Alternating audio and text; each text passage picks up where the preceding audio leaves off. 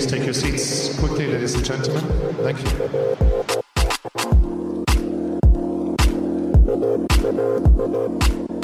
I mean, they always have a big mouth. They always talk a lot. So, it happened before. It's gonna happen again.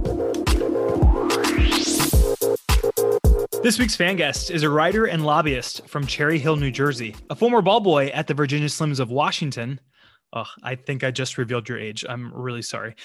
He still proudly calls himself a WTA superfan to this day. And after catching my attention on Twitter earlier this year by describing his fandom for today's guest, I knew he was the epitome of what fantastic tennis is all about. I'm so glad I can finally bring him face to face with his favorite player of the last 30 years. It's Jay Lassiter. Welcome, Jay. Hey, John. Thanks a lot. Oh, I'm so excited. Do you remember those people you ball boyed for back in Washington? I, I sure do. I remember the people and I remember the fashion. Give me two names. Martina and Zina. Okay, well, those are good ones. I know, oh, man. This Not is to name drop right off the bat. I mean, those are we're going to talk about those names a lot today. So let's get into it. Let's bring your favorite out. Our player guest today is an absolute legend of the sport. Growing up in Houston, Texas, she would become the number one junior in the world and win both the Junior Wimbledon and US Open titles before turning pro in 1982. That same year, the WTA would award her with Newcomer of the Year, and she'd become a fixture in the world's tennis elite for the next 15 years on tour until her retirement in 1996. Her 14 career singles titles, 20 career doubles titles, including three Grand Slam mixed titles, and both a gold medal and bronze medal at the 1988 Seoul Olympics, would be a few of the trophies you'd see on her heavy mantle but it would be her historic 1990 Wimbledon final, where she would defeat both Steffi Graf and Monica Seles in back to back matches that truly made her an unforgettable fan favorite around the world. After hanging up her racket, she continues to this day to be involved in the sport by commentating, coaching, and she was the 2008 Olympic women's team captain as well as Fed Cup captain. She also co hosts one of my favorite tennis interview shows on YouTube with another legend, Chanda Rubin, in which she's had guests such as Lindsay Davenport, Martina Navratilova, Frances Tiafoe, and Serena Williams. Our guest today is Zina Garrison. Zina, welcome to the show. Oh, thank you for having me. I mean, this is uh, amazing. And as I said before we got on, you wouldn't have never gotten this without Jay. I mean, Jay's a big fan, and that's what we're all about. This is very cool. I'm, this is cool for both of us. I'm very grateful. How's Houston, Zina? Houston is doing well. We're actually probably in the next hour and a half getting ready to have a major thunderstorm. We haven't had a, a major one in a while, so they're they're projecting one today. But um, you know, unfortunately, our numbers of COVID are still rising, and so we're on a seven day retreat. So restaurants have to go back down, bars are going to close, and everything for seven days. So. But your family's been okay. You've been okay during the COVID break everybody's been good. We've been trying. Yeah, I've had um, two nieces um, that had it, and okay. um, but luckily they're okay, and a nephew, they were okay. So lost some taste and had some aches and pains, but you know, did what they were supposed to do. So yeah, just keep wearing those masks, right? Absolutely. We got to follow on your Instagram. You remind us all the time. I really love it. But more importantly, Sochi's okay as well. Sochi's fine, right? Sochi is over here in her corner doing okay. what she does best, relax. Sochi has a birthday getting ready to come up, and you definitely follow. I'm in the grocery store sometimes. People come up, they say, Oh, how's Sochi? And I forget.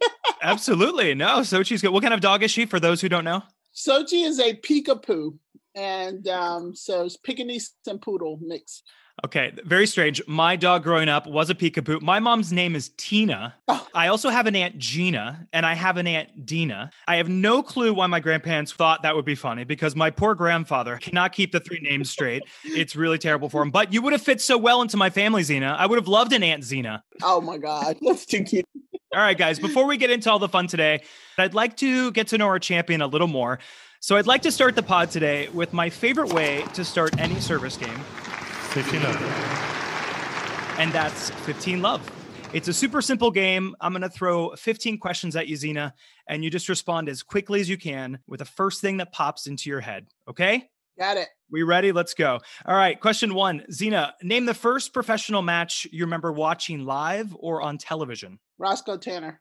Wow. I don't know who he was playing, but Roscoe Tanner. Yeah. Okay. If social media were around during your playing days, which player do you think would have gotten in the most trouble? Uh, Martina Navratilova. she continues to be a pioneer today, though. I love following her on Twitter. In your opinion, which match would you say was the absolute best an opponent ever played against you? Um, Martina Navratilova again. Yeah. I lost to her 35 to 1 time beating her. 33. Don't short yourself there. Uh, Well, I'm, I'm including exhibitions. number four, first word that pops into your head when I say the name Venus Williams. First thing that pops in, very gracious. Oh, yeah. So many Yeah. words for Venus.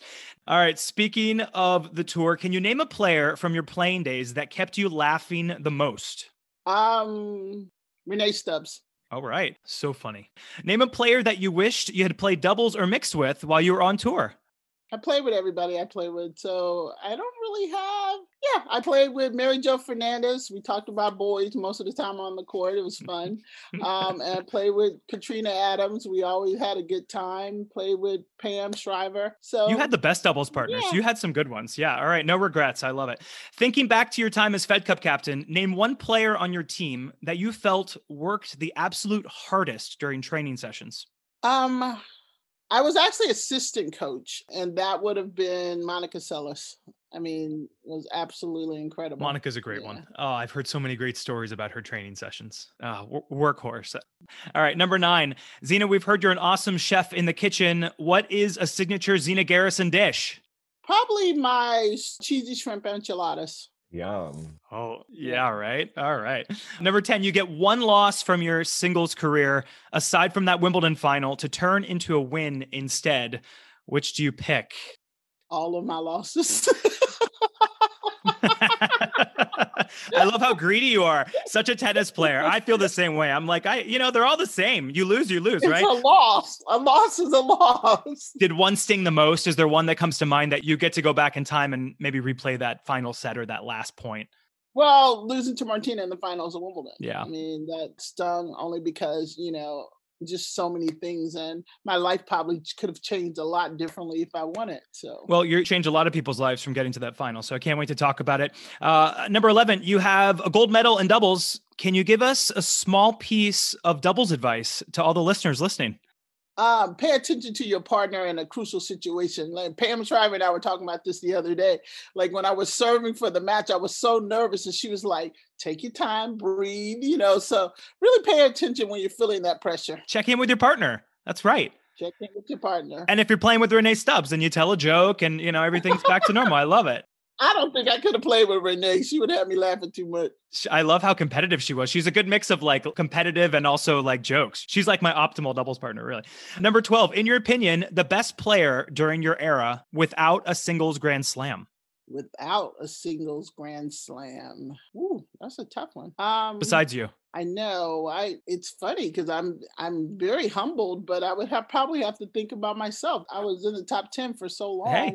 And you know that is a feat Absolutely. that is incredible within itself. So Yeah. We'll give Pam Shriver, Mary Jo Fernandez some props too, right behind you. You know, absolutely.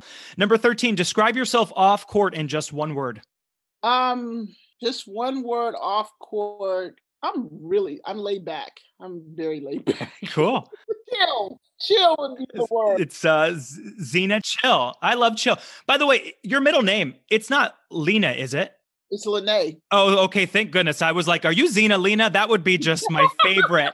I read it and I was like, "Oh, I hope she. I hope it's Lena, like it's Lene." All right, perfect. Number fourteen, Zina. If Zina today could give Zina of 1982 some advice, what would you tell her? Um, I would basically, I would be more financially. I would dig into my into my finances more because I, I have somewhat of a fear, but I think that's I probably be, could have been more stable if I would have taken more control of it. Yeah, as an athlete. Smart Zina. Absolutely. All right. And the last one, looking back on your career, Zina, what do you hope you'll be remembered for? Community service. Oh, Yeah. yeah, absolutely. I can't wait to talk about that too. Awesome. Well done. It's kind of like tennis therapy, right? Tennis is therapy. What are you talking about? absolutely. It's always fun to reminisce. It's what keeps us young for sure. So this is this is good for us today. I love it. This is a throwback episode, Jay. Isn't this fun? We're going to talk about all our favorites. I love Yep. it. Amen. All right, Zina, I know you still stay active in the tennis world as you host one of my favorite interview shows, Game Set Chat with co-host Chanda Rubin, available on YouTube. If you haven't seen it, make sure you all check it out. It is fantastic. You've had Lindsay, Pam, Martina, Mary Pierce, especially that recent Serena Williams episode too. So good. So good. Not sure if you know that, but there was a clip that went viral of that too. Did you do you know which clip I'm talking about? Oh, where she she gives that that look when she talks about a certain retired player. Oh God, I know. Chanda and I were dying laughing because I Oh, was yeah. like, "You believe that we even got that out of her?" I know that went around. That made its rounds for sure. Oh man. All right, Zina, your fans have been asking if you've been keeping up with tennis this year. So I thought we'd go through some recent headlines surrounding the sport in a quick game we'll call Does Zina Carson? oh my God, let's do keep. All right, Zina, I'm going to read some crazy tennis headlines from the past year, and you just tell me if you paid attention to the story or not.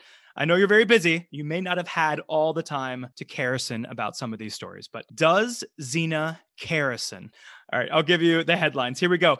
Uh, first one Serena's husband, Alexis Ohanian, shades Ian Tiriac on Twitter for racist and sexist remarks. Was that a story that you Carisoned about? Definitely. Yes, that man needs to go away Amen. and we need to have another like a hundred million Alexis Ohanians in the world, right? Uh, hello. All right, Zina, we'll stick with Serena. Serena Williams and Victoria Azarenka square off in an epic Battle of the Moms U.S. Open semifinal. Was that a story that you Carisoned about? I called it at the U.S. Open. Yeah. Awesome. So it was. that was that not a great match, right? That was Epic. so right? yeah. Yeah. Great match. I love the rivalry through the years. Are we thinking Serena has a better shot in Australia or Wimbledon this coming year? Um, she'll probably get mad at me, but I'm gonna say Wimbledon. I mean, we kind of, I would love for her to win. well, because and the reason why I say that, I just really believe like shorter points and some of this stuff would die down, and she'll be able to have a couple of more matches and everything, but she'll have shorter points. She Yeah. plays so well in Melbourne too. I'll take either one of them. I know, I know all her fans around the world will take either one. And if she gets her butt to the net a little bit more, when she gets she's Zina, I like I'm like I don't care. Play just come a little bit more. Okay, that's all I'm asking. Coming from the the net rushing queen of the 90s. Yes, absolutely. All right. Uh, next headline American tennis player Sam Querrey explains why he fled Russia in a private jet in COVID scandal. Did you Carison about that story? I was also on that story because I couldn't figure out, first of all, like, okay, was the plane ready for you? How did you get out? Who helped you? So, yeah, I definitely That's was in good that story. but I understood why he would do that. But I was still trying to figure out why he would take a young baby over there anyway. I mean, so. after, yeah, after hearing about it, it was Jon Wertheim had a great interview with him. It, he kind of cleared up a little bit of, of the shenanigans. So I don't know. The PR for the ATP this year was not great. So I'm rooting for you, ATP, for sure.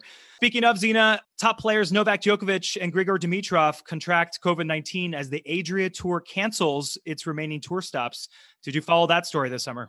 Yeah, I was aware of it and paid attention because we were kind of like in the middle of everything was going on. So it's like you were looking for anything sports, you know? It started all the drama, absolutely. Yeah. And last one Naomi Osaka wins AP Female Athlete of the Year. Zina, did you Carison about that story? Are you kidding? I feel like I'm a stalker. like I just I'm so proud of her.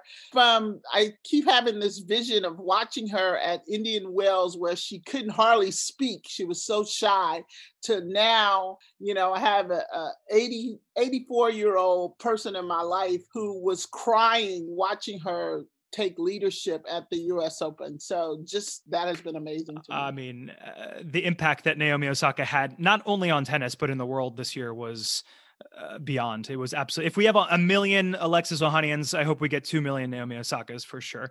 We do think Naomi is going to win more Grand Slams, right? Absolutely. It sounds like we're For sure. Team Osaka all the way, right? Yeah, I definitely, I yeah, I agree with you, Jay. I definitely think she has a lot. I love the fact that she's not just comfortable with where she is on the court right now. She's consistently trying to improve, and that's that's what I've learned about a true champion. They're always trying to improve every aspect of their life. Amen. Awesome. Thanks for the headline, Zina. I love it. Real quick, I love your YouTube show with Chanda. You guys are so great together. How did that show come about? How did that start? it's, it's I'm laughing because you, guys don't know me that well, but I am like Miss Idea Queen. I have an idea like every every other day, like whatever. So when in the midst of the pandemic, um, we were two weeks in, literally the second week in, and I was I was a little bored and stuff, and I called Chanda and I was like, "Hey, why don't we like call some of our friends and you know video?" And Chanda was like, "What?" It's like, what are you talking about? And I also was looking at it from an aspect of trying to get donations for my foundation because I also was really feeling that the um, the low totem pole park pro nobody was going to think about them losing their job. You know, some of them make their money just for gas money by giving a lesson that day. And so Chanda, you know, she's like the brainchild and the money child and everything. And we start putting it together. And then we call Billie, and Billie loved the idea. And so she was our first person and everything. Speaking of Billie Jean, honestly, my favorite show, I, I loved all your shows. I've watched every one. I mean, I would watch these. This is like my wheelhouse for sure. But uh, your Black Lives Matter show with my friend LZ Granderson, who Oh, I love LZ. LZ's a buddy of mine. We've been friends for years, actually, for I don't know, 10 years, LZ. Oh man. I highly recommend that one. Everyone listening, definitely go back, YouTube that. But I mean, there's some great ones. Really, really great. Some great insight. I loved also hearing about your Olympic medal with Pam Shriver on the show. Really, really great too. So yeah. uh thanks. Thanks for sharing that. All right, Jay. I can't wait to hear this. I'd love to know how you became such a big fan of Zina's. What was it about her that really resonated with you? I uh, I fell in love with tennis 84, 85, and everybody remembers that big French Open between Martina and Chrissy back in 85 when Chrissy kind of came back and won a Grand Slam after Martina had been so dominant. So that really got my attention that match between those two. And the wimbledon was a couple weeks away and actually zina made a run to the semis that year in 1985 and i remember the the semifinal match. Anybody playing against martina navratilova in 1985 is an underdog. So i'm with zina she's the underdog. And man does she give a good show. I think the commentators were expecting it to be an easy match for for Martina because of her prowess on grass, and Zina kept it really tight. I think it was like six four, seven six, and uh, she demonstrated some footwork and some tenacity and athleticism. And I really related to it. I really, really enjoyed the underdog experience Zina gave me that day. So I was a fan for life. Wow. Yeah. I always ask everyone on the show what their first matches that you that you remember of tennis or the first kind of memory that you have of tennis. My first memory, Zina, is really about you and Martina. I was a young kid. I remember setting my alarm for that 90 Wimbledon final. I woke up, I remember making toast and sitting right in front of the television i was watching i was fixated really. I was there were two people on the screen that were very different but still seemed very familiar to me and i couldn't understand it at the time and I only realized it later in life why that match was so impactful for me. But I, am proud to say that Garrison Navratilova Wimbledon final was my very first tennis love. And I've had a long list of tennis loves after that for sure. So I apologize for being a little tennis promiscuous. But no, for sure, your name comes out of my mouth at least a couple times a year. So uh, really, really great. And that's the fun of this today because you get to see the impact that you really mm. had on people. And it's really special. And you're very special. So thank you for that. Jay, do you have a favorite match of Zina's? Maybe from the archives? I have I have several, but I'm gonna give you the favorite of all favorites, and that was the '90 quarterfinals where she beat Monica Seles after being down match. And, and, and COVID, for all the things that it snatched away from us, it gave Wimbledon the opportunity to really feature that match. It was like the 30th anniversary, and it was like a whole new generation got to fall in love with Zina in that match again. You know, she went on to beat Steffi and and I remember she fell towards the end and, and, she came back and she just basically won like 10 out of the last 11 points and just sealed the match. And, and there have been matches where Zina had had Zina, you remember once in a while you you have lost holding a match point. So for you to turn the tables like that and be so tenacious and so mentally tough, because people didn't give you enough credit for being mentally tough during your career. And I really resented that. I resented the the commentators not giving you the credit I thought you deserved. But that doesn't take away from your greatness that you achieved in an era that was maybe the greatest era in women's tennis history. Yeah. Yeah. And, and, I, and it's so funny that you mentioned that particular match. I actually had a sports therapist in that match that was in the audience that I've been working with for months because that same forehand that sat in the middle of the court that you spoke of that I had some match points, I kept missing it. So when I slipped and then that forehand came up, I was just like, not today. and I literally just never looked back. So it was kind of weird. you know, I'm sorry that you lost to Martina in the final, but it's still a legendary run, and your fans will never forget it. Yeah. It was. She never looked back. But you know what? We're going to look back right now because we have so much to talk about in Zina's career. So I'd love to play a game right now called I 40 Love You. It's going to be Jay versus Zina in a fan versus favorite tennis match trivia showdown, all about Zina's career and life. Jay, I'm going to ask you two questions about Zina's career. And then, Zina, I'm going to ask you two questions that kind of test your memory about your life of Zina Garrison. Well, my memory is horrible, but I'll try. if we end up in a 2 2 tie, I'm going to give Jay the opportunity right now to be today's champ, but only if he can survive this first question. Otherwise, the tiebreak goes to Zina.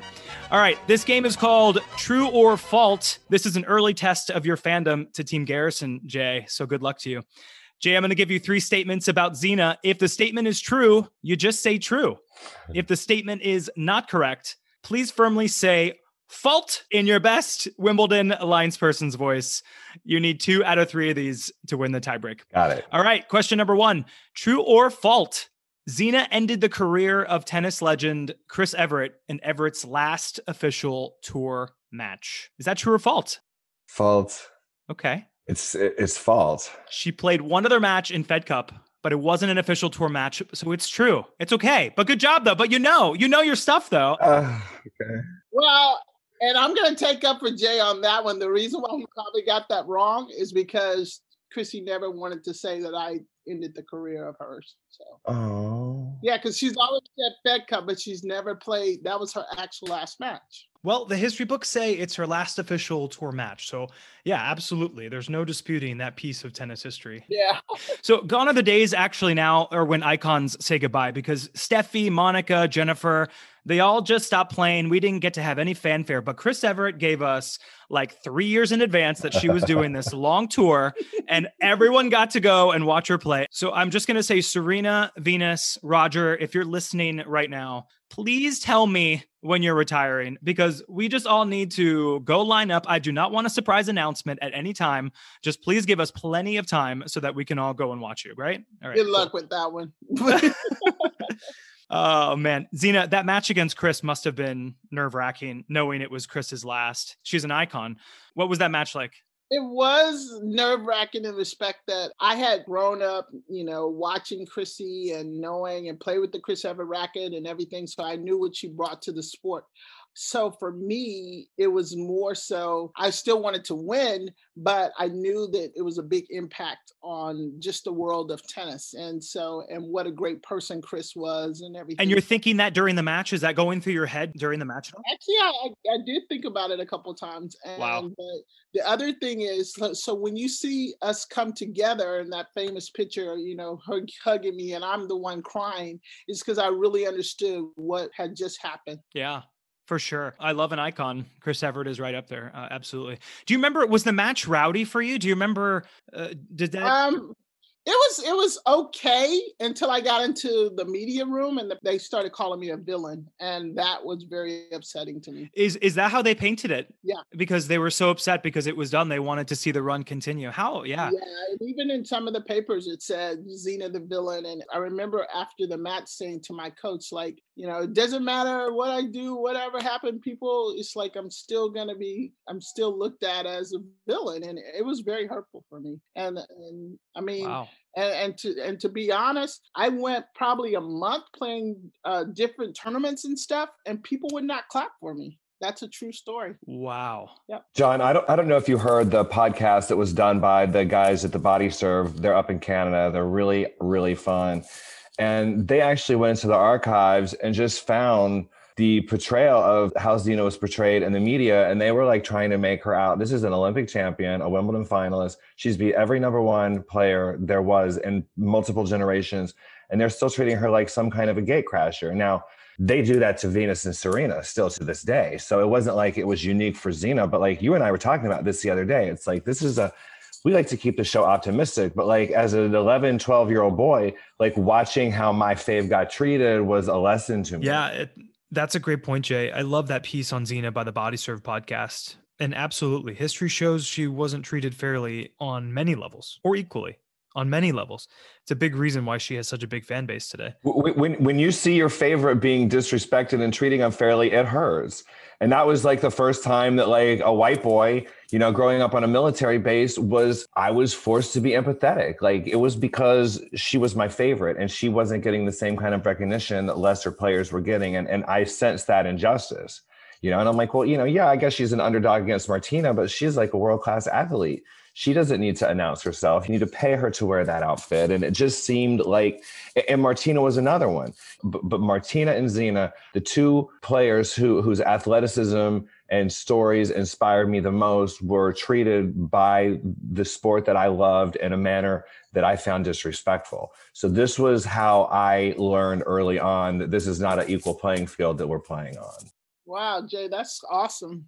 Just wow as as we talk about your career I, absolutely when we discuss wimbledon hopefully we can dig a little bit deeper into those obstacles that you had to overcome yeah Let's move on to question two. Uh, question two, Jay, here's your question. Zina's most successful tour event was on the grass at Birmingham, where she advanced to four total finals with two titles and never lost before the quarterfinals during her career. Is that true or false? It's true. Zina, is that true or false? That's very true. It's actually very false, guys. Come on, you're short. You're shorthanding Zina again. She got to five finals, not four finals. I, oh well, I, I, knew I got to a bunch of finals, and I also was going to say I lost so many times at the French Open. I was so excited to get to Birmingham on the grass. That's why I was there before everybody. That's so funny, Zina. Your stats in Birmingham were through the roof. Were so great. What was it about that event that really brought out the best tennis in you? I just love the grass from the moment I was a junior, just getting on it and having, you know, the athleticism more so. But you have to be strategic also on the grass. And that's what I loved about it. You played Lori McNeil three years in a row in a final there. Yeah. There had to have been a running joke at, by the third year. You guys must have joked when you saw the draw. For sure, you had to have looked at it and said, All right, I'll see you on Sunday. no, we all, it was always very tense because we knew if one of us, you know, gets through the other, you're going to win it.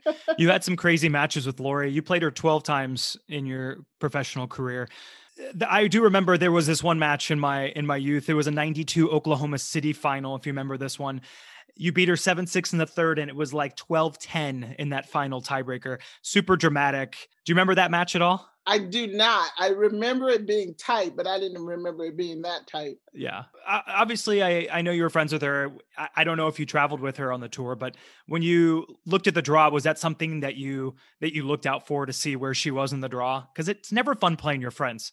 Um, no, I never really looked at the draw that much, and so it didn't even play. But you know, I knew more than anything, I knew Lori would be close. We could just kind of tell whether we were traveling together, if we weren't traveling together, because Lori would look at the draw, and so you could kind of tell the way she would react to you a little bit. You know? But I always was just one of those, just play whoever I got to play, I got to play. So good to know. No, the first time I played my my best friend at a tournament, I was devastated. I cannot imagine what this Serena Venus matches or or the Pliskovas or the Maleevas even growing up. I mean, I completely crazy to me. It's a, another level. So uh, really cool. All right, question three, Jay. You still can have some redemption here. Last question. In 2000, Zina wrote an autobiography of her life called "My Life in Women's Tennis." Is that true or false? False. Zina, is that true or not? That's true. I failed uh, all three. You know, yeah, I was sitting there trying to help you out. I'm going. Oh Zina, not that you can see this, but Zina made a face when I read that question, and I was like, "Oh, it's, maybe this is like uh, a sore spot for her." But we'll talk about it. But honestly, you know, you're great if you have your own autobiography, right? Come on. Oh my God, that just had someone you know had um someone um Doug that wrote it from the USA Today at the time I just think I, I still think it was written too soon. You know, it's like because it was kind of the stuff that I was going through, and you know, marriage, and then it's like you know, divorce and eating disorder and all that. But you know, it's like as you get older, it's like I understand a lot more. Like probably should have been done a little bit later. No, oh, it's interesting you say that. But I, I will say, I bet having your own autobiography when you're dating is like really cool because eh, if you're ever at a moment and they're like, "Hey, tell me about yourself," and you're like, "Oh, you did not read my autobiography, did you?" well, like that. I mean, I do highly recommend the book. It's a great book for sure. It's on Amazon. Everyone, I highly recommend. for a dollar. You can get it for a dollar now. hey, hey, we need to have a, you know, my life now by Zina Garrison. I'm, I'm up for that. Well, well done, Jay. You didn't win the tiebreak. Zina, you win the tiebreak. So this is going to come into play when we play our game. So we're about to jump into question number one, and it's for you, Zina. So the pressure's on you now. Zina, you founded the Zina Garrison Academy in 1992, and it's still an important fixture in the Houston tennis scene today. So, your first question comes straight from zinagarrison.org, and it's going to test your memory. Okay. John Wilkerson, with whom you started playing tennis with as a kid, had a few notorious on court rules during his program. Seven, in fact, are listed in the Academy history section. They include no arguing, no sulking, no talking on the court, or temper tantrums on the court. But can you remember and name at least one of the other three important rules? He's always being respectful. For sure. Was there something, there was something on the court you couldn't have in your mouth? Do you remember that? Oh, I couldn't drink. Yeah, no drink. Well, no liquor. I mean, you were a young girl too. I mean, that would probably that was probably a rule. people don't even believe that this is actually in Houston, Texas. But my, the beginning of my junior days, I literally would just change sides. I wouldn't drink water. Oh wow!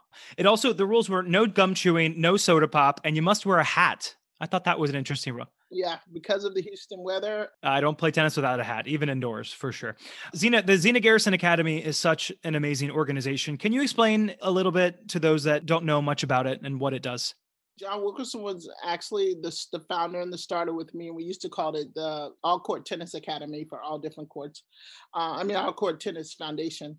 And so it's basically an inner city junior tennis program and after school program as well, year round, and just being able to help kids understand that through tennis that you're able to be whoever you want to be and you're able to dream. And tennis has all the values from just something as simple as calling the lines, not cheating, you know, being honest and um, setting goals and all that. Tennis gives you all that. I love it. And if you'd like to donate, we're going to talk about the website at the end of the show, zinagarrison.org. Absolutely. It's a, it's fantastic organization. Zina, a lot of your fans know how you started playing tennis, but a lot of people listening don't know your story and they love hearing it. Can you take us through your tennis journey? Um, my brother actually uh, had a girlfriend that played tennis for Texas Southern University, and she also played in high school. And so John Wilkerson, the guy who taught me at McGregor Park, so my brother played baseball for Texas Southern University, and the courts are right behind each other. And so I was sitting on the court, and um, I was sitting on at the pro shop, and John Wilkerson was on the court, and he knew I was Rodney Garrison's little sister, which I still be called he asked if I wanted to try to play. And I said, Yeah, I'll try it because I played softball. So I tried to hit the first one over the fence. And I was like, Yes. And he's like, No. Mhm. and I was like, No. And he's like, You see these little white lines? He's like, You got to keep it in the white line. So I choked up on the racket, which I never was able to get rid of. And I just started keeping the ball over. And so he told me he had a program, you know, he was teaching kids and would I like to come back? So we went from a Thursday program. If I could make it, if I was good enough, I'd go from Thursdays to everyday program. And so um, actually a guy by the name of Bill Cosby actually came to Houston to give a tennis clinic. And out of 100 kids, Bill picked me to play with, and I've been playing ever since. That's a great story. Uh, right away, though, I mean, uh, at 17, you become the number one junior in the world. At 14 years old, you'd already won the national 18s. You were great right away. Uh, you win Junior Wimbledon, you win the US Open title. Inevitably, you're going to end up being pro. What was the pressure like at that age? Obviously, going to that next step. Did you feel a great pressure to become a great pro player? You know, you hear me laughing because, you know, my mom was a black woman. You know, my dad had died by then. And so she was like, You going to college? And I'm like, I'm not going to college. I don't beat everybody in college, you know. So, no, I want to go to the pros. And I remember Arthur Ashe coming down and speaking to my mom and basically telling her, you know, look, she can make a career out of this. She's Wow. beating everybody. You know, she's a top person, her next step would be to go to pros. And thanks to Arthur, uh, my mom agreed. And um, so I literally left my high school. I literally left the, the prom and took a couple finals. And the next day, I was on the court at the French Open. Thank you, Arthur Ashe. Wow. You made such an impact on the tour. Already by 1982, you were already named the WTA Newcomer of the Year, and you'd finish in the top 20. It was immediate for you. What do you consider your first big win on the tour? Um, for me, it's it's really funny because I, I the biggest one that I remember was Evonne Goolagong at Wimbledon, and it's just because of what she meant to me. And it's like you know, everybody else, I was just like, oh, I was kind of like a cocky little kid. I was like, yeah, okay, you know, I'm just, you know, I'm supposed to win. I'm supposed to win some matches and whatever. But when I beat Evonne at Wimbledon, I was just like, oh my God, like I just beat Evonne Goolagong. So I love hearing that because absolutely, that's such a big win. You had started in 82. You beat Wendy Turnbull, who was already an established pro at that point in Hilton Head. That was a great tournament. And then a couple months later, just as you said, wow. you leave your prom and you go make your first of 15 Grand Slam quarterfinals at the French Open. Wow. It was right away, which is ironic since that was the tournament that you said wasn't your favorite of all the Grand Slams thank you for not saying I had all the eh, all those first round losses after that. But Oh, the the thing I remember about the French more than anything, it's so I did well right coming off of high school, and then I just kept going further down, down, down. But I remember this particular one, and I lost to Conchita Martinez. I think it was because she was just starting to play, and and she was like the newcomer. And I remember seeing that gate, and the gate, I just went straight out the gate over into the park I found out later my coach and my husband, they were actually following me and stuff. And I remember being in the park and I remember this guy coming up and he's like, Polly what was I saying, he's like looking at me and all this. And then it hit me that prostitution is legal. And he was trying to, and I'm like, what the heck? and I was like, I got so nervous and I looked around, and this was this is you know I, I noticed them behind him, but yeah. So the guy was like, asking me to go into the freaking woods. All that anger I had at me, that guy didn't want to be nowhere close to me at that time. oh my gosh. Zina, you finished your career with 14 singles titles. One of your biggest titles would come early in your career in 1985. Since we're speaking about the clay, it was at Amelia Island, and you beat Chris Evert on clay in yeah. straight sets, which was an unbelievable feat for anybody, much less somebody who preferred the faster surface, the carpet and the the indoor hard courts and the grass like you did. What was that moment like? Do you remember that? Was that the time where you could say, "Wow, I literally am here. I'm gonna be," you know? Well, you know what's interesting about that? It's like, and my coaches all knew this. All the coaches, I didn't have many, but the ones I did, I absolutely have always had a love for crystal. And so the minute I saw that crystal trophy, that was given at Amelia Islands. I'm like, I have to have that piece of baccarat. and that was like my motivation. And that also, that particular match with Chrissy, it's like twofold with me in that one because, you know, I beat on clay, but I literally was probably just starting to really become bulimic. And so I was in the midst of all of that. And I remember weird things. I remember this guy saying something about my skin and um, like I had blotches, and that's one of the things that you can actually tell. Um, I found out later from a dentist that you can actually tell if a person is bulimic or not. So it's like I have weird things. And the other thing is, I remember going to this hole in the wall after I won. and literally a hole in the wall and all of these like black people were coming up and we're dancing and whatever and they were like housekeepers or janitors or doing all this stuff at Amelia Island. So that's how they got to see me play. And I ended up in this. So it's like really cool. So it's like a wow. It's like one of those stories like I will never forget. Wow. What a great, what a great, ah, what a great memory. I love that. Can we talk about, you just mentioned the bulimia. Uh, obviously, you talk about it in your book, and it, it's something that you were very vulnerable to talk about. We saw you chronicle early on your career, and then later on too, we saw you on The Biggest Loser, which you know everyone followed as well. That was a great, that was a great way to say, hey, you know, I'm, I've had issues in my life, and this is what I've dealt with with food, and and. John, that was the craziest thing I ever did in my life. But go ahead.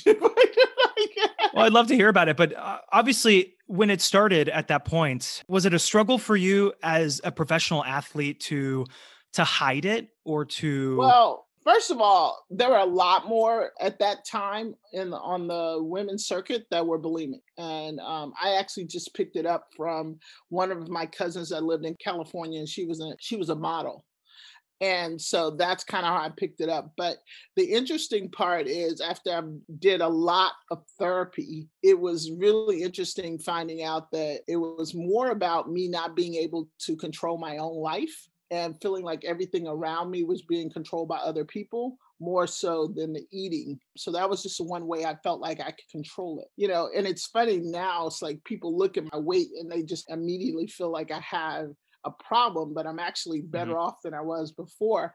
But I hadn't had a problem with it for years up until probably the fifth week into the pandemic, and it hit me.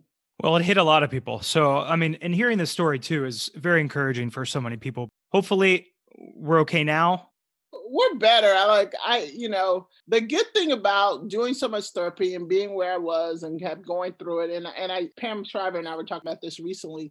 The skills and the values that I learned from tennis has helped me survive.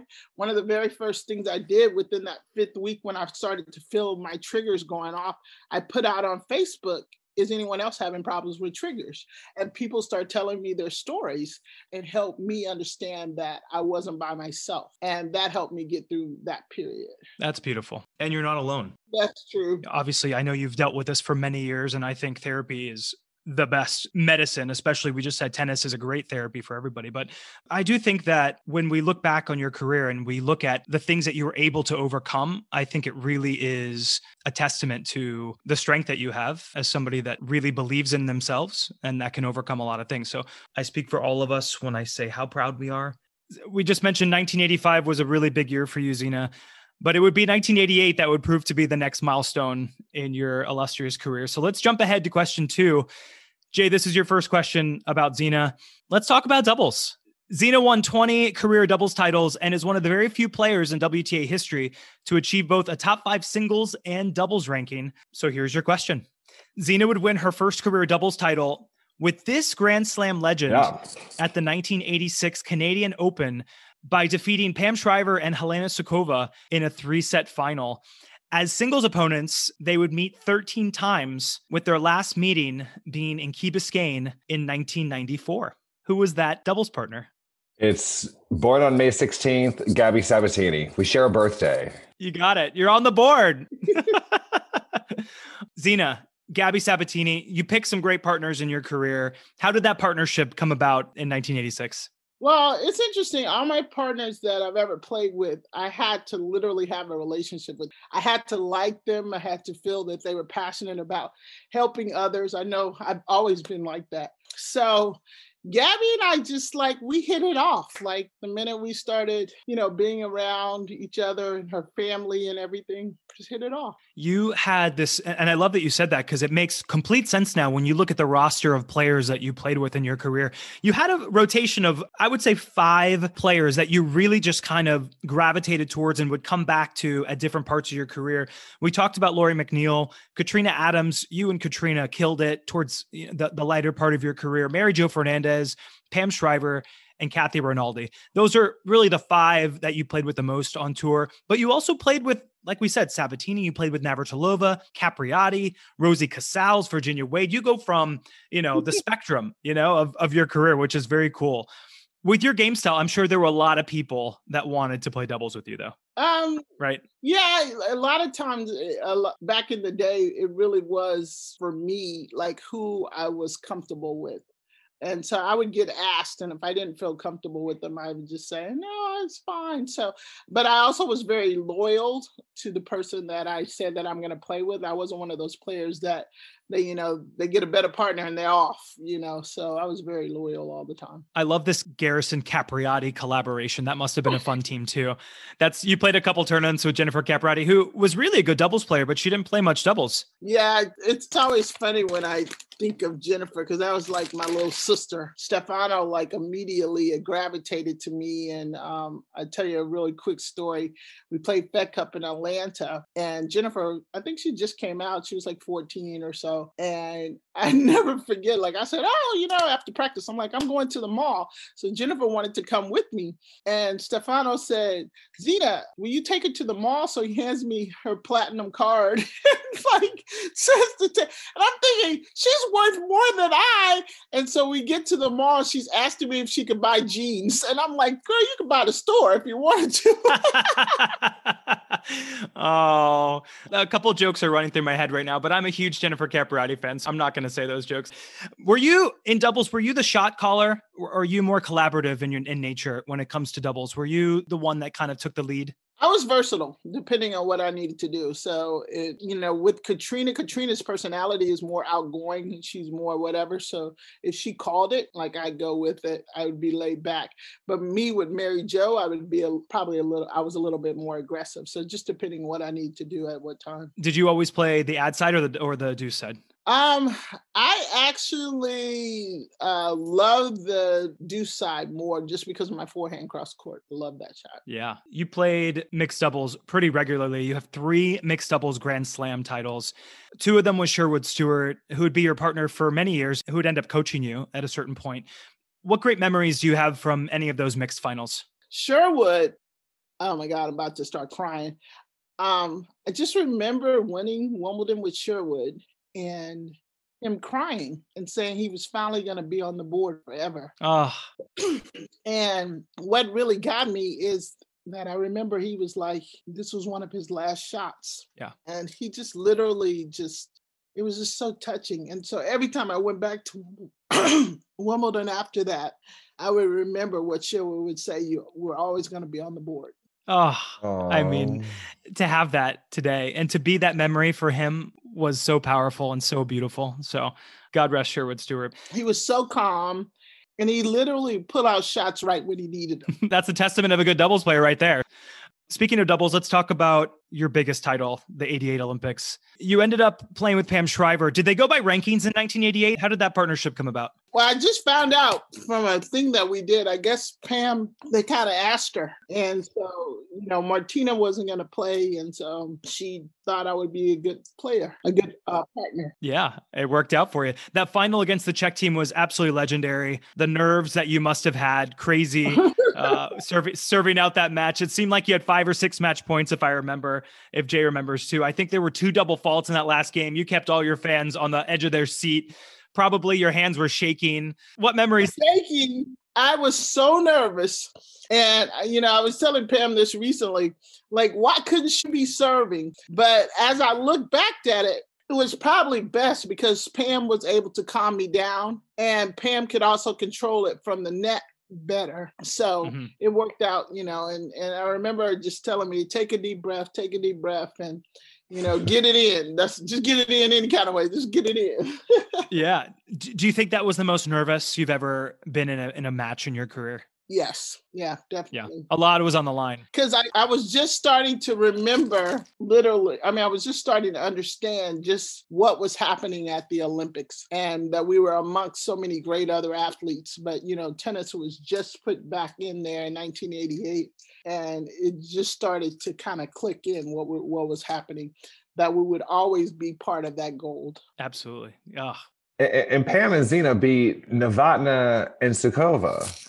I mean, these are two of the toughest, yeah. most legendary, consistent doubles champions in, in women's tennis history. And, and, and, honestly, I think we could put Pam and Zina's creds up next to anybody's, but they beat a really, really, really tough team at like nine seven in the third. What was the third set again? Nine seven. It was, I think it was nine seven. Novotna was just like, oh my god, like you said, Novotna and Sukova together, but Novotna was fearless. Like she would not give in. You you had to beat her, beat her.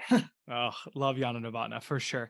Zina, you went back to the Olympics in 2008 as the team captain. That must have been really special that moment. Did you get to participate in those games at all? Um, yeah, I actually you know, all the Olympics that I ended up going, I I loved it. Just absolutely loved the Olympics, and some of my closest friends are still my friends now. And one of my best friends is Jackie Joyner Kersee. Oh yes, oh a fly on the wall with a Zina Garrison and Jackie Joyner Kersee conversation. I love that one. That's a good. There's a good podcast right there. Done. let's get it going. Well, we, have, we need to use that one, but Jackie and I are always trying to save the world in some aspect. And then Carl Lewis is one of my very good friends. He lives here in Houston, and but I just love the whole Olympic scene from the minute I got there. And Venus and Serena won the gold when you were captain as well. You were good luck. Yeah. you were great luck. That that's amazing. But just to see them, and actually, when I was the assistant captain, and the 2000 when they won in Sydney was probably even more special for me because I remember saying to them, and I, I, I reminded Serena of this actually last year, is I remember going downstairs and saying to them, whatever you do, you know, don't drop that flag, you know, drape it, hold it up high. I said, because, you know, Tiger might have, you know, $60 million right here, but this will give you an opportunity to have 30 million. And they laughed and laughed and laughed. But I knew what it meant. And I remember getting off the plane in LA and seeing in USA Today them holding the flag and the flag was behind them and the smiles they had on their faces. I will never forget that. Oh, I love that memory. What a great moment. I love it. Zina, just real quick, just to wrap up the Olympic chat, you were also the Fed Cup captain named in 2003. I wonder what type of nerves does a coach of the Fed Cup or the Olympic team have versus being a player on the court. Obviously, we talked about that memory of you shaking and and getting so nervous, but it's a different kind of nerves when you're watching someone and, and there's a title on the line and playing these big matches. Was that a different type of nerves for you? Well, it's definitely two different types of nerves because, first of all, you absolutely have no control of what's going to happen other than getting them on the court. The other, there's still somebody high up that can take your job tomorrow. Um, so you're always, you know, in the back of your mind, you're worried about that. But then, as the coach to the player, you want them to experience maybe a moment that you had or you remember. So all that stuff is going through. So it's it's actually very nerve wracking. But then, you know, when they have that opportunity to hold up and get a medal and to hold their flag up for their country, it's like it's very rewarding. Yeah, 100% agree. All right. Well, we're moving on to question three. Jay, we're going to stick with you. Come on, Jay. This is going to be your last question. so the pressure is on. Okay. Jay, you told me you were a ball boy at the 1990 Virginia Slims of Washington event where Zina would make the final and lose to Martina Navratilova.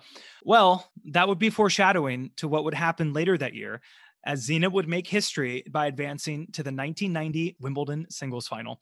She would have the tournament of her career and become the first Black woman in 32 years to make the final at the most prestigious tournament in the world. As Zina's most successful Grand Slam, your question is Wimbledon themed. Okay. Zina defeated many players over the years at the only grass court Grand Slam. Your question is multiple choice. Which of the following players did she not beat at Wimbledon. One of them she's already said, so we're giving you a she's helping you out a little bit. So is it A, Evonne Goolagong Yes. Don't pick that one. She already said that one. That was a good one. Was it B, Virginia Wade? Was it C, Gabriela Sabatini? Was it D, Mary Jo Fernandez? Or was it E, Arantxa Sanchez Vicario? Legends. Okay. So I remember her beating Gabby once, 6 2 in the third. She beat Arantxa one year. So I'm going to say Virginia Wade. Zina, is he right? Yeah. See it. Yeah, you're on the board. Good job, Jay. Literally cried and cried. And that was my first like lesson of not crying on TV. oh, did you cry on TV? Oh my God. I was bawling all during the whole match, like the end part of the match. I was so mad. I was losing to this older player. And how could you yeah. do this? And uh, it was killing me. I mean, she has pedigree though. So at least, you know, at least it's oh. that, you know, that's good. all right, Zina, I know we've talked about this memory probably a hundred times in your career but you have a whole new audience now of of people that would love to hear about your 90 Wimbledon run. What was it about those 2 weeks that just clicked for you? It also was the scene of your third Grand Slam mixed title and you beat Graf and Seles. So that 2 weeks was really just a killer 2 weeks for you. Yeah. Well, it's very interesting. First of all, I was extremely superstitious. And I remember telling Sherwood Stewart, you know, wherever we start parking, this is where we got to park. And so he's like, no, I don't believe in superstition. I get to the quarters and he's telling the guy, that car needs to move because she needs to park right here. so, but you know what? The week leading up before then, I wanted to quit tennis. I literally was done. I told my coach, I told, you know, my husband at the time, it's like, I don't want to play anymore. Like I I couldn't feel the ball. I had no confidence, nothing. Like literally You had lost love. Was it just at that point you weren't having the results that you wanted? I was just frustrated. I was frustrated just with myself. I was frustrated with, you know, I was doing all this therapy, you know, sports therapy at that particular time. And I was just done, just like didn't want to play. And and I had never been in a situation before where the ball felt like a golf ball per se than like a regular tennis ball or something bigger. So I was not even feeling the ball. Had you traveled with your sports therapist prior to that, or was this a Wimbledon focus thing? I was at that particular I, for for the time from the French and whatever. Kind of was traveling with them. I had um, actually a full time trainer. I had my husband, I had Sherwood, and I had the therapist. So for me, that was just like that's what like I was the only woman that felt like out of control. You know, it was like felt like they were ganging up on. It was just a lot going on. What a huge entourage for 1992. That's when people didn't really have people that were with them. So that that's kind of interesting. Well, Zina, you taught me a huge life lesson as a young kid during that week at how prevalent racism was, not only in the world, but also in the world of tennis. It made the news that you had signed a clothing deal with Reebok the night before your Wimbledon final. And I remember thinking how unfair that was. I was probably nine years old or eight years old. I'd like to say it was shocking that a top 10 player for several years didn't have a major sponsorship deal, but actually, it wasn't shocking at all for the times and for the sport at the time. You had to deal with a lot of racism like that on tour your entire career. I'm really hoping that Reebok deal paid off, my friend, because you deserved it. Yeah. Also, interesting enough, both you and Martina both are on record saying how difficult it was to get endorsement deals in your career um, for different reasons. How did well different reasons, but if you look at it, almost the same because yeah, he was considered a rebellious. I was considered black, and you know, it's just but not being the cookie cutter. No, exactly correct. You didn't fit the mold of what, you know, what people had known at that point. You both changed, especially in that year. You were faced with, all right, this is the new era of tennis. I love it. How did your career change after that 90 final?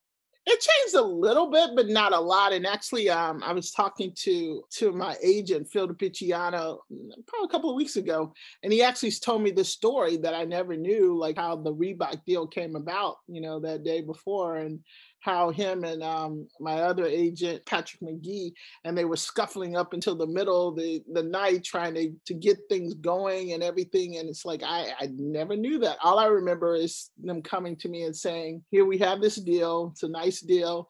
You can't wear Martina's thing. Being me. I was like what? Like, but she's been so loyal to me and whatever. And so it's like, but you know, everybody's like, Zina, get a grip, okay? They want to pay you for wearing this or whatever. So I remember, you know, getting a message to Martina and saying, I'm really sorry, and you know, I'm not gonna be able to wear your clothes in the final. So Wow, what a moment. You know, you're wearing something for six for six days and all of a sudden here goes. You know, here's another uh, a new little emblem that you're wearing. It yeah. was it was interesting. Memories from that match or that tournament. Obviously, we we talked a little bit about Seles. What a great moment coming back from match point, beating the legend Monica Seles. Yeah. I'll tell you another little quick thing about that year of Wimbledon. Nobody realizes I literally cooked breakfast and I made lunch and I cooked dinner for everybody in my household because that kept me relaxed. And because also the the bye week, that Sunday that's off at Wimbledon, for years, you know, all the black tennis players would get together and I would always cook and I would relax. And it was funny because I was asking Serena if she remembered coming one year when they first, she's like, oh yeah. It's like, and so Venus would always like, cook me some fried chicken or cook me some chicken, you know, do like, so, but that was the way that made me relaxed. So, Wow. Uh, what other memories do you have from those two weeks? I mean, obviously, it, it was a, a, moment in history for you and a moment in time where finally, after, you know, you'd won junior Wimbledon you know, you had been there, you held that trophy, you knew what it felt like to be there on that final day before. You play for so many years. At that point, you'd been a, a top pro for eight years. You're in your first Grand Slam final. We talked about the nerves of the Olympics. How nervous were you? Getting to go out there talking to Bud Collins, that great history of Wimbledon, kind of walking out. Z is what he used to call me. Zing Z. That's so funny. Amazing. It was so ceremonial back then. It was, I love this era of tennis. You said you weren't playing well, but you played really well. I mean, that was uh those two matches, and even against Martina too. I know you struggled with her. She was probably the the one player in your career that you wish you didn't have to play as many times. But you know, uh, kudos to you. Hats off to you for what you did for people like Jay and I who were watching that match and and saying, "Wow, you know, that's that's a different look to the sport that we never saw before. And it was very optimistic. Yeah, it was. Yeah. All right, let's move on to the very last question. Zina, it's for you. This could be for the game. If you get this right, you're today's champion. Zina, Jay went to Temple University, which is located in the city where you played your last official singles match on the WTA Tour in 1996. Ironically, your last win on tour was quite befitting, as it would be against another future Wimbledon finalist. Who was that player? Well, Jay, I'm just going to be a good sport and hand that over to you because I don't know who it is. I remember the tournament, and I remember that because I was in the midst of getting ready to get a divorce. So my head was not in it. I can tell you that. What a terrible way to end. What I mean, such. But that's how I remember it. Go ahead. so you probably, I mean, that was the focus then at that point. So I, that was all the focus. Uh, I mean, not to go too deep. I mean, even though we're having a great session today, so I feel like we have such a great rapport with everyone. But okay, I'm open book. Why? Why did you decide that to be the last one? Then was it just did it get too much at that point? You were just in deep with a lot of things and a personal life. Um, my personal life. Um, I found out later. So I had I wanted to retire, but then my ex husband didn't want me to retire and then we end up getting a divorce. I was probably at the height of my bulimia, which I found out ah. that triggered a whole chemical imbalance. So by the time I started getting major therapy, realized that I was pretty much having somewhat of a breakdown. yeah. Yeah. No, uh, absolutely. I mean, that's a lot on someone's shoulders. Oh, and I forgot. And then I had um the biggest, biggest one is my shoulder. Actually, I had a lot of a uh, little tear in there and they said that it was going to mm. take six months to come back. So I was like, oh, I'm out of here. You're balancing injury, an eating disorder, a divorce, and the end of your career. That honestly must have been an absolute nightmare of a year for you towards the end of the year. I'm so wow. I'm so glad that you can talk about it now and feel and look back on it and laugh even and just say, you know, hey, this was my life at a certain point. Well, I'm laughing at I'm laughing because it's so funny because now I can't laugh. I remember sitting in this in the therapy room. And on one side of me, it was this very wealthy guy that felt like he lost millions. And, and then I had basically an addict on this side that felt like whatever. And I remember sitting in the middle and thinking, what are you doing here? And you're so blessed to even be there. So it's kind of funny. So I have a very interesting way of like handling things. I have to bring some sense of humor to it. But I remember having both of them on the on the side of me, and I was like, okay, you got to get yourself together, girl. Well, you did because actually, in this head to head, not to give you a hint, but you're head to head with this player. You got yourself together a lot when you played her because you have a 10 to 3 head to head against her. She's from France. She actually wrote a book too. Really good doubles player. I'm horrible. Keep going. You don't have to tell me. no disrespect to Nathalie Tauziat, but that was who it was. Yeah, there. I mean, you played her a lot. You actually, in your life and in your era, really, you got to play so many big names week in and week out. Yeah, it was the consistent era that we don't have now. It was you played Martina 34 times. Yeah. You know, you're 33 and one against Martina, but obviously that one was really great. The one at the US Open. I mean, that must have felt at that point. I mean, it was, I mean, it, she'd, you'd played her so many times at that point. It must have felt like, I don't know, the weight had been lifted from your shoulders maybe a little bit. Well, I had a guy, I had a trainer that year, um, Joe Breedlove, that I trained with for months and months, and I would be doing two hundreds, a hundreds, two twenties, whatever, and I'd be running. He'd be yelling, "Martina's faster than that!" And it's like, ah, so like it was just kind of like you know inevitable martina set the tone for athleticism in sports i mean she has uh you know I, I my hats off to martina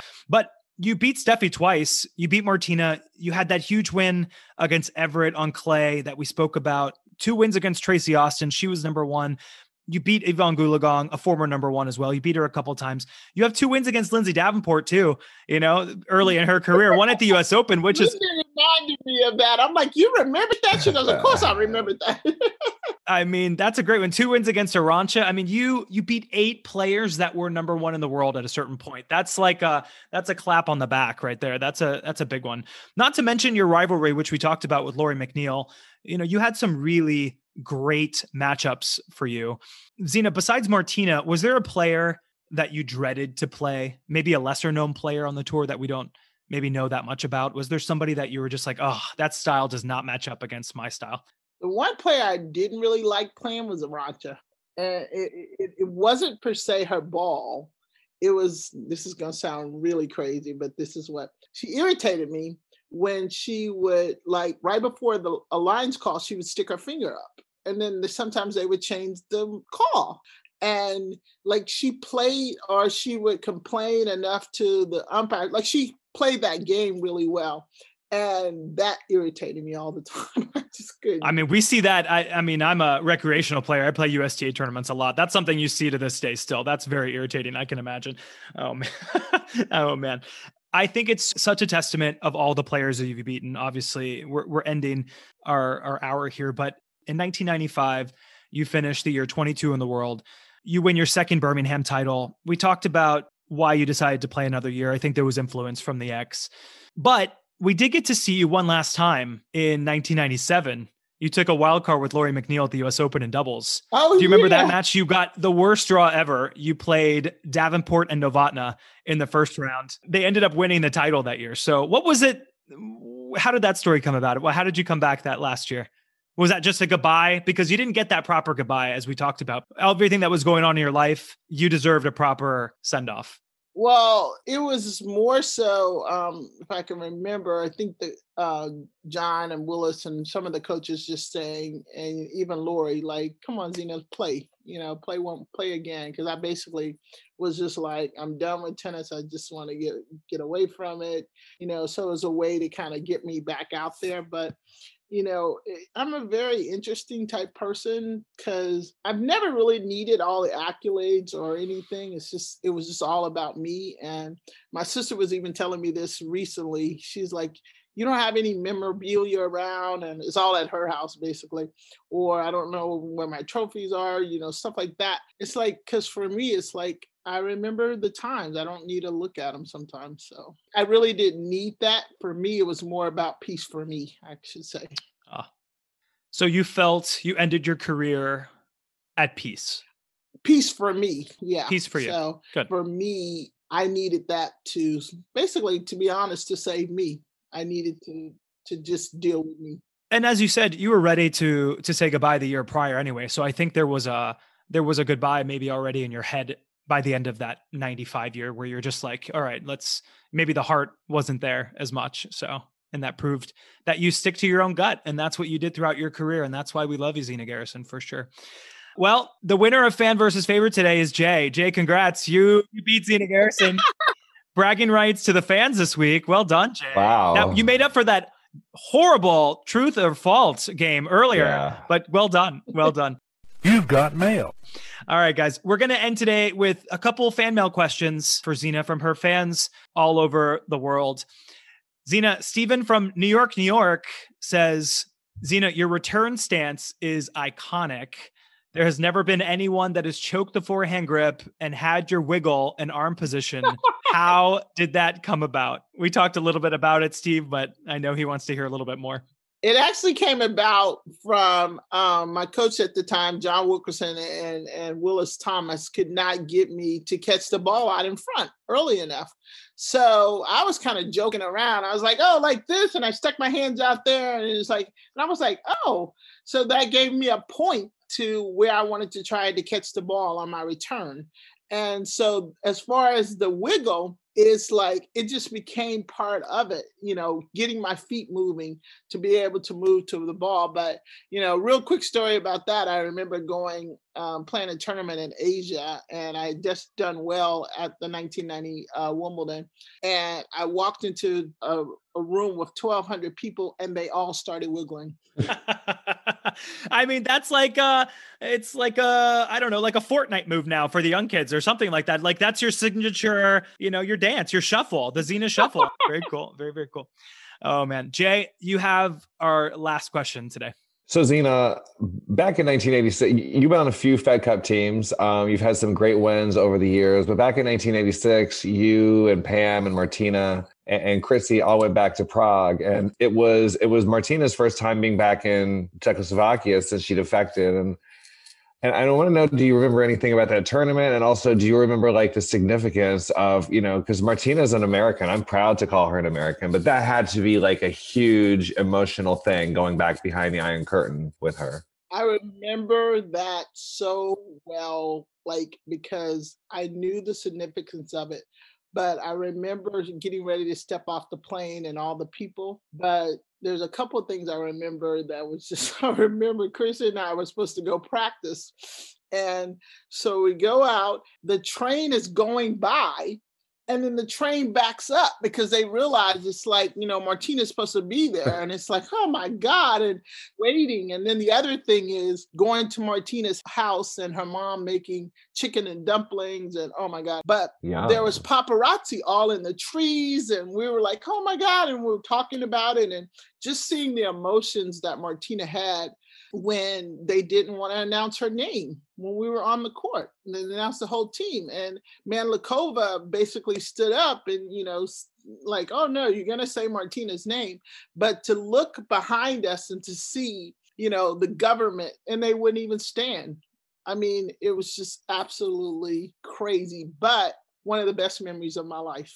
Wow. Oh how powerful. I'm so thankful that you've shared this time with us today. Uh, I know Jay feels the same as I do. And I want to thank my guest for joining us today. Honestly, a dream hour for me. You can find Jay on Twitter at J underscore LASS. Thank you, Jay, for joining today. Amazing. You're welcome, John. Thank you. What a great, what a great time. Our guest today can be found on Instagram at Garrison Zina or on Twitter at Beyond the Gold. Zina, which one do you use more? Are you Instagram or Twitter? I actually am starting to do a little bit both, so it's all good. Yeah. Well, follow her if you Garrison about Garrison and get all your updates from Zina. Also, don't forget to check out zinagarrison.org. And the other one is follow me because my new passion is food and beverage photography. So I have uh, my Instagram is pretty to the plate. Oh. And so check out my little meals that I've done. Uh, but I'm and people think I'm like want to be a chef, whatever. I'm just really into food photography. I can't wait to check it out. Absolutely. So don't forget to check out zinagarrison.org as well. And you can contribute and donate to ensure kids in Houston area are continuing to get some fantastic tennis in their lives. I can't thank you enough, both of you.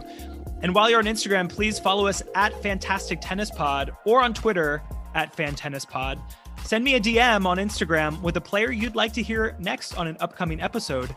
My name is John Garica. Thank you for listening. This has been fantastic. This is so fun.